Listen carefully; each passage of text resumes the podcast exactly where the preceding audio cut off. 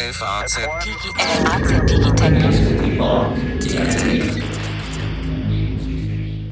Hallo, liebe Hörerinnen und Hörer, herzlich willkommen zu einer neuen Folge unseres FAZ Digitech Podcasts, in dem wir uns für die interessanten Themen dieser Zeit und der Zukunft interessieren, viel über Technik sprechen, vor allen Dingen Computer, Autos, vieles haben Sie da schon gehört aus vielen Bereichen. Mein Name ist Alexander Armbruster, ich bin Wirtschaftsredakteur der FAZ und mit mir am Mikrofon ist wie immer Carsten Knob, unser Chefredakteur für digitale Produkte. Hi Carsten. Hallo Alexander. Letzte Woche, Sie erinnern sich wahrscheinlich noch, haben wir über ein wichtiges Thema. Wir reden hier gesprochen. nur über wichtige Themen, lieber Alexander. Ja, hast du ja, vollkommen genau. recht.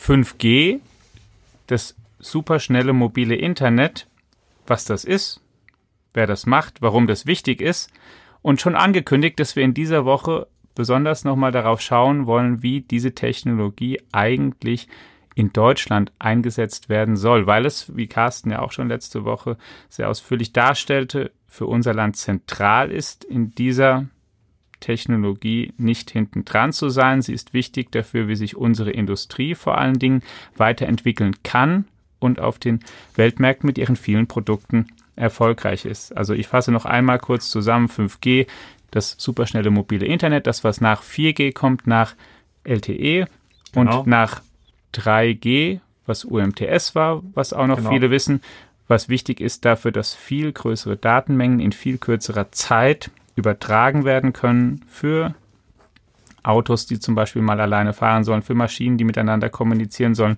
für Variables, die wir irgendwo am Körper in irgendeiner Art und Weise tragen und Daten verarbeiten sollen, also für eine ganze Bandbreite an Produkten und Anwendungen. Jetzt steht im kommenden Jahr in Deutschland die nächste Auktion an für 5G. Carsten, sag doch mal einmal, wie das eigentlich abläuft, erstens, und zweitens einmal, wer daran beteiligt ist. Ganz viele Menschen sind daran beteiligt. Natürlich einmal, wenn man so will, die, die, die öffentlichen Stellen, nämlich die, die Netzagentur in allererster Linie und auf der anderen Seite stehen die großen Netzbetreiber in Deutschland, also die Deutsche Telekom, Vodafone mit dem D2-Netz, die Telefonica, der das mhm. Unternehmen O2 gehört.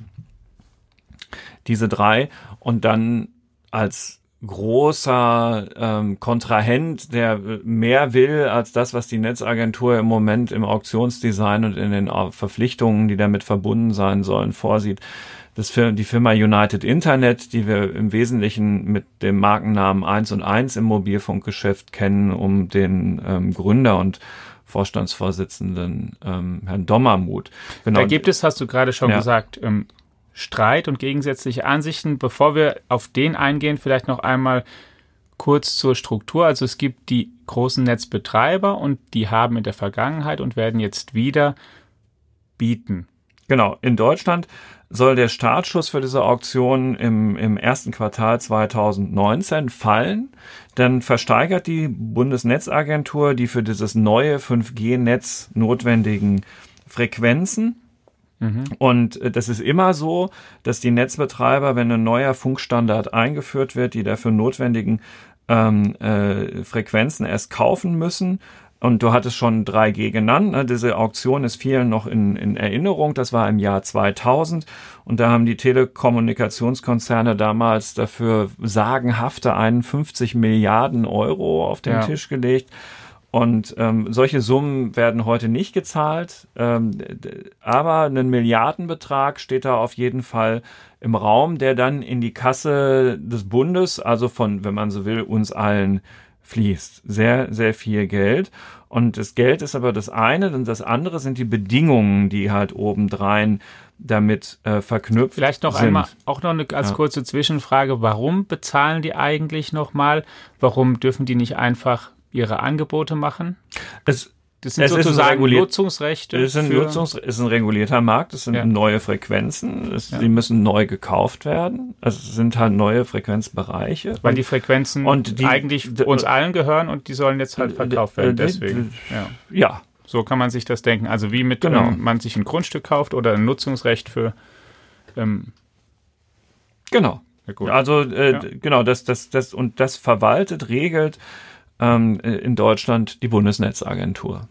Okay, und die ja. sagt dann, okay, ihr könnt ab dem Datum bieten für die Frequenzen und sozusagen sagen, wie viel ihr bereit seid zu bezahlen. Aber das Geld ist nur das eine. Ja. Ne, ich hatte schon gerade versucht, dass ja. die, die, die Netzagentur muss da ganz viele Interessen unter einen Hut bringen. Und zwar hat die Autoindustrie die einen Wünsche, Regionalpolitiker wieder andere dann eben die schon erwähnten Netzbetreiber, dann Mobilfunkdiscounter wie vielleicht eins und eins und viele andere auch noch. Dann ja. sind Wettbewerbshüter im Spiel und Verbraucherschützer und ähm, die haben alle völlig unterschiedliche Interessen und ähm, die Bundesnetzagentur hat jetzt nun das ähm, ja vielleicht gar nicht so große Vergnügen, das unter einen Hut bringen zu müssen.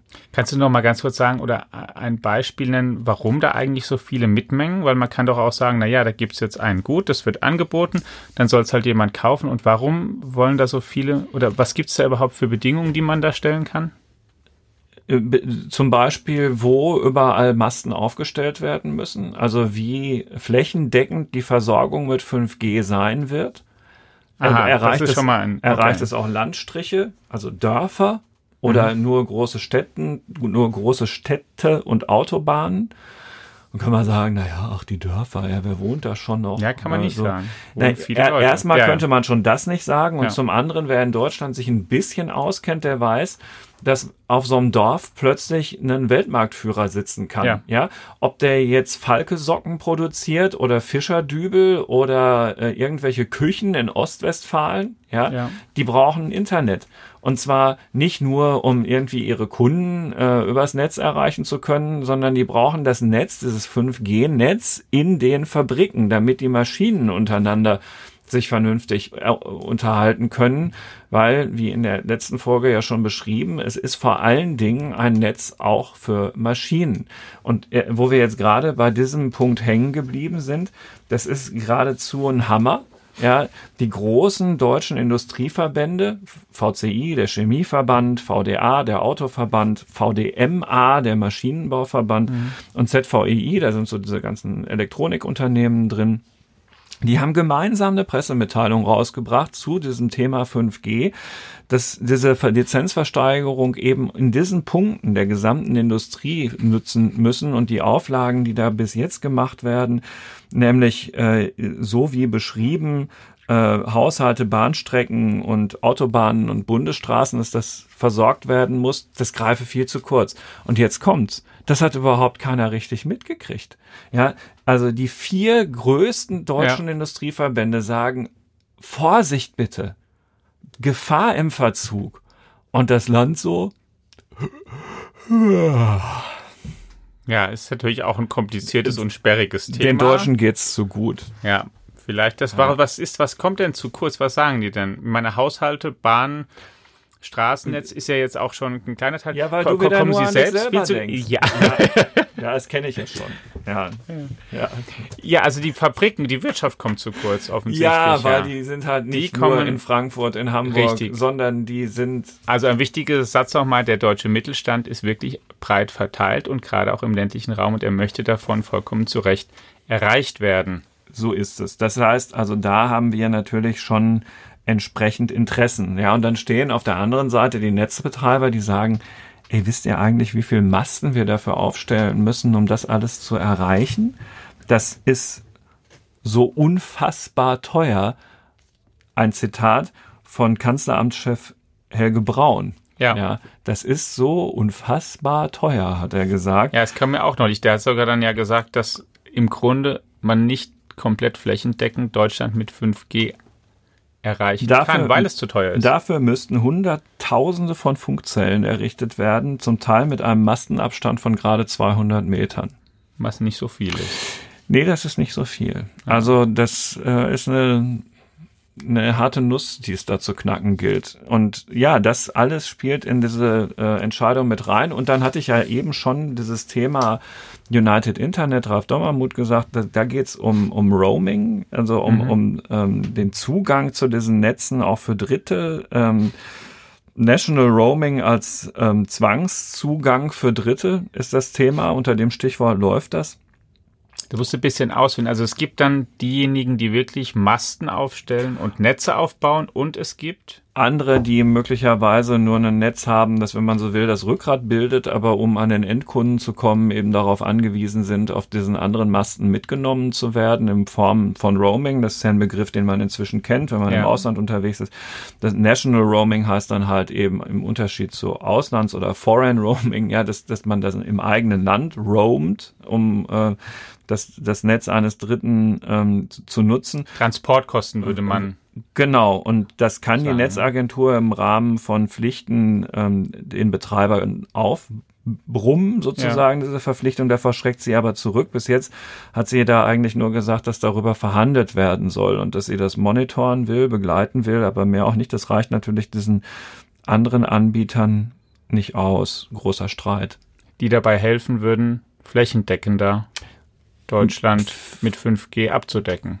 Zumindest das in Aussicht stellen. sein. Die, ja. Oder die Wettbewerbsintensität erhöhen, dafür sorgen, dass möglicherweise Preise schneller sinken, dass für mehr Leute zugänglich ist und so. Ja, ähm, ganz interessant ist noch ein weiterer Aspekt, dieses Geld, das da eingenommen wird.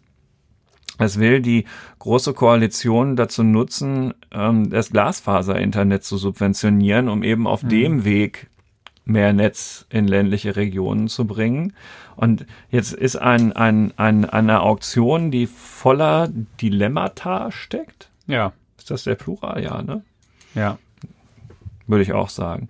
Noch um ein weiteres, ein weiteres Dilemma reicher. Ja, das heißt, das, das, ja. das Geld, was da zusammenkommt, wird investiert, um in Glasfaserkabel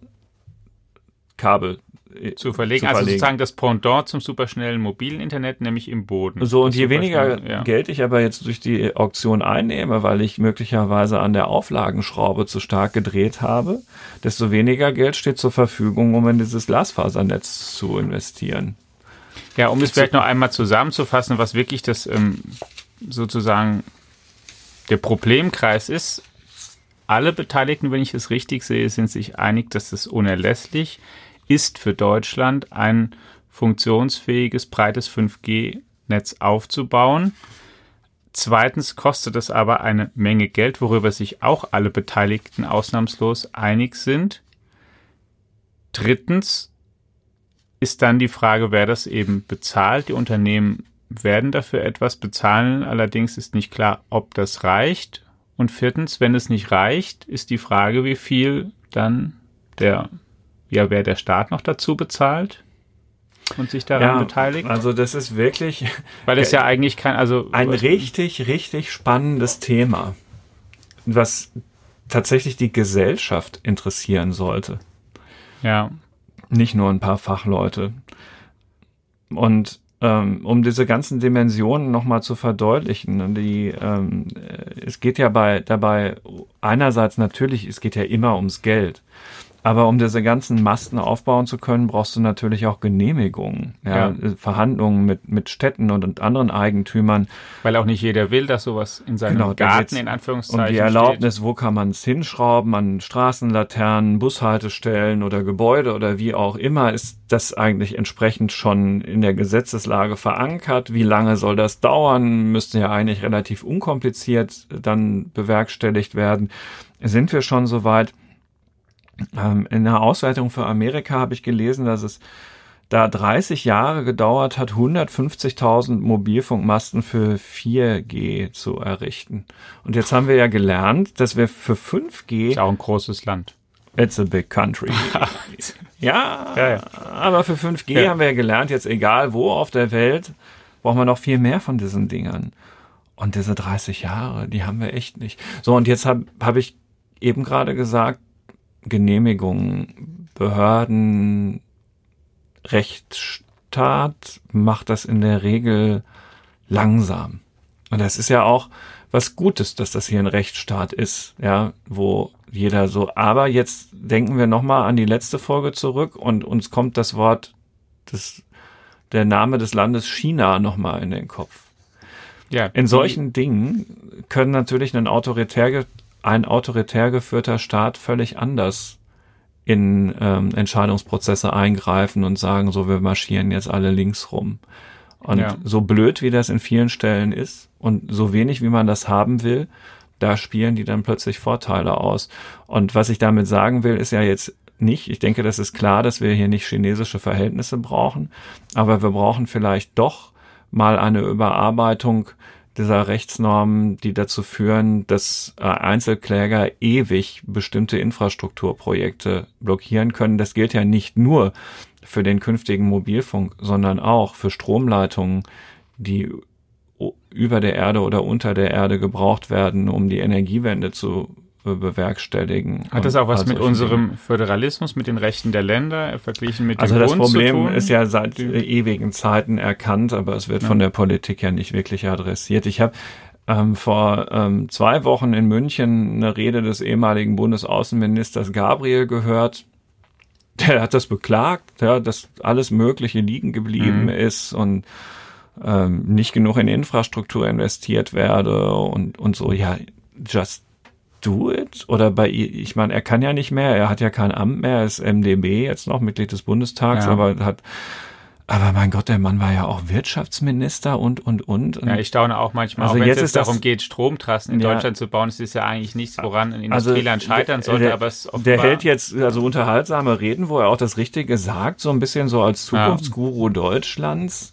Äh, ja, aber meine Güte, Mensch, warum hat er das denn nicht vorher gemacht? Er hatte doch wirklich lang genug an den Schalthebeln der Macht gesessen. Soll jetzt auch gar kein singuläres Gabriel-Bashing sein. Der steht dann jetzt nur Pass pro Toto. Ja. Er ist auch nicht, nicht unkritisch äh, sich selbst gegenüber. Das muss man ihm jetzt schon zugestehen. Er, er, er sagt dann auch, als wir 1998 den Koalitionsvertrag gemacht haben für die rot-grüne Bundesregierung, tauchte das Wort Digitalisierung im Koalitionsvertrag nicht ein einziges Mal auf. Ja. Ist auch nicht so gut. Ne? Man habe das Ganze ja. aus einer Froschperspektive beobachtet und sich so gedacht, oh, naja, das nett. Ja. Also so ehrlich ist er dann schon. Ja. Aber das ist dann halt eben auch schon wieder so ewig her, dass zwischendurch die Erkenntnis halt eben doch vielleicht etwas früher hätte reifen können. Ja, es wundert mich auch tatsächlich, dass solche Sachen zum Teil sehr lange und zu lange dauern, weil das einfach was Essentielles ist. Ich weiß auch nicht, woran es dann liegt. Es natürlich ist weniger Öffentlichkeit hergestellt. Ich weiß auch, dass das natürlich technische Themen sind, die auch, auch viel Abstraktes haben. Und natürlich ist es auch schwerer mit, wenn wir über 5G reden, über eine Technologie zu sprechen, die es ja heute noch gar nicht in der Breite gibt, die sozusagen ja, ein so. Versprechen auf die Zukunft ist. Es ist möglicherweise weiter weg, aber ich denke mir auch manchmal, da müsste ein bisschen größerer Zug dahinter sein. Ja, ähm, müsste auf jeden Fall. Die, äh, also ein Politiker sagt dann ja immer, na ja, aber in den letzten vier Jahren haben wir dann aber schon und so.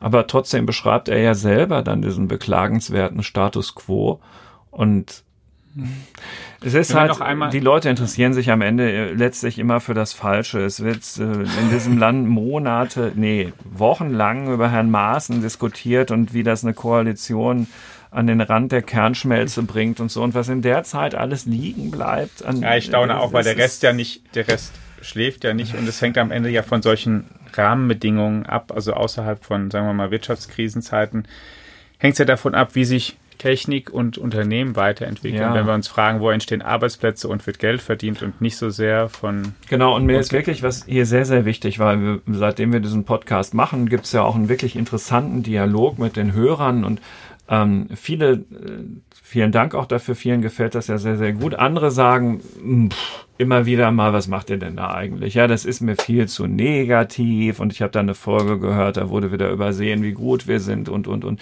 Klar, das kann man zwischendurch auch mal raushören, aber ich habe das Gefühl, eigentlich ist es ist die Wahrheit genau das Gegenteil. Also wenn wir hier sitzen, sind wir ja doch sehr, sehr eigentlich positiv gegenüber ja. dem, was in dem Land steckt und was ich als viel jüngerer Mensch als du sowieso noch ja, was wir schaffen positiv. könnten, ja, ja und deswegen muss man auch diese beiden Folgen, also die vorangegangene und diese wirklich als Einheit sehen. Ja, wir haben so irrsinnig große Chancen ja. in, in diesem Land, wenn wir das hinkriegen mit, mit der technischen Infrastruktur fürs Netz, für das mobile Netz und dann, dann kann diese wirklich tolle Ingenieurskunst, die es in diesem Land gibt.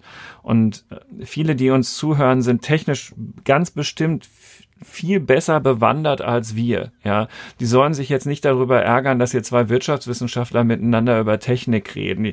bitte um Entschuldigung, das manchmal ist es halt du so. Hast, hast du, du hast doch BWL gemacht, oder?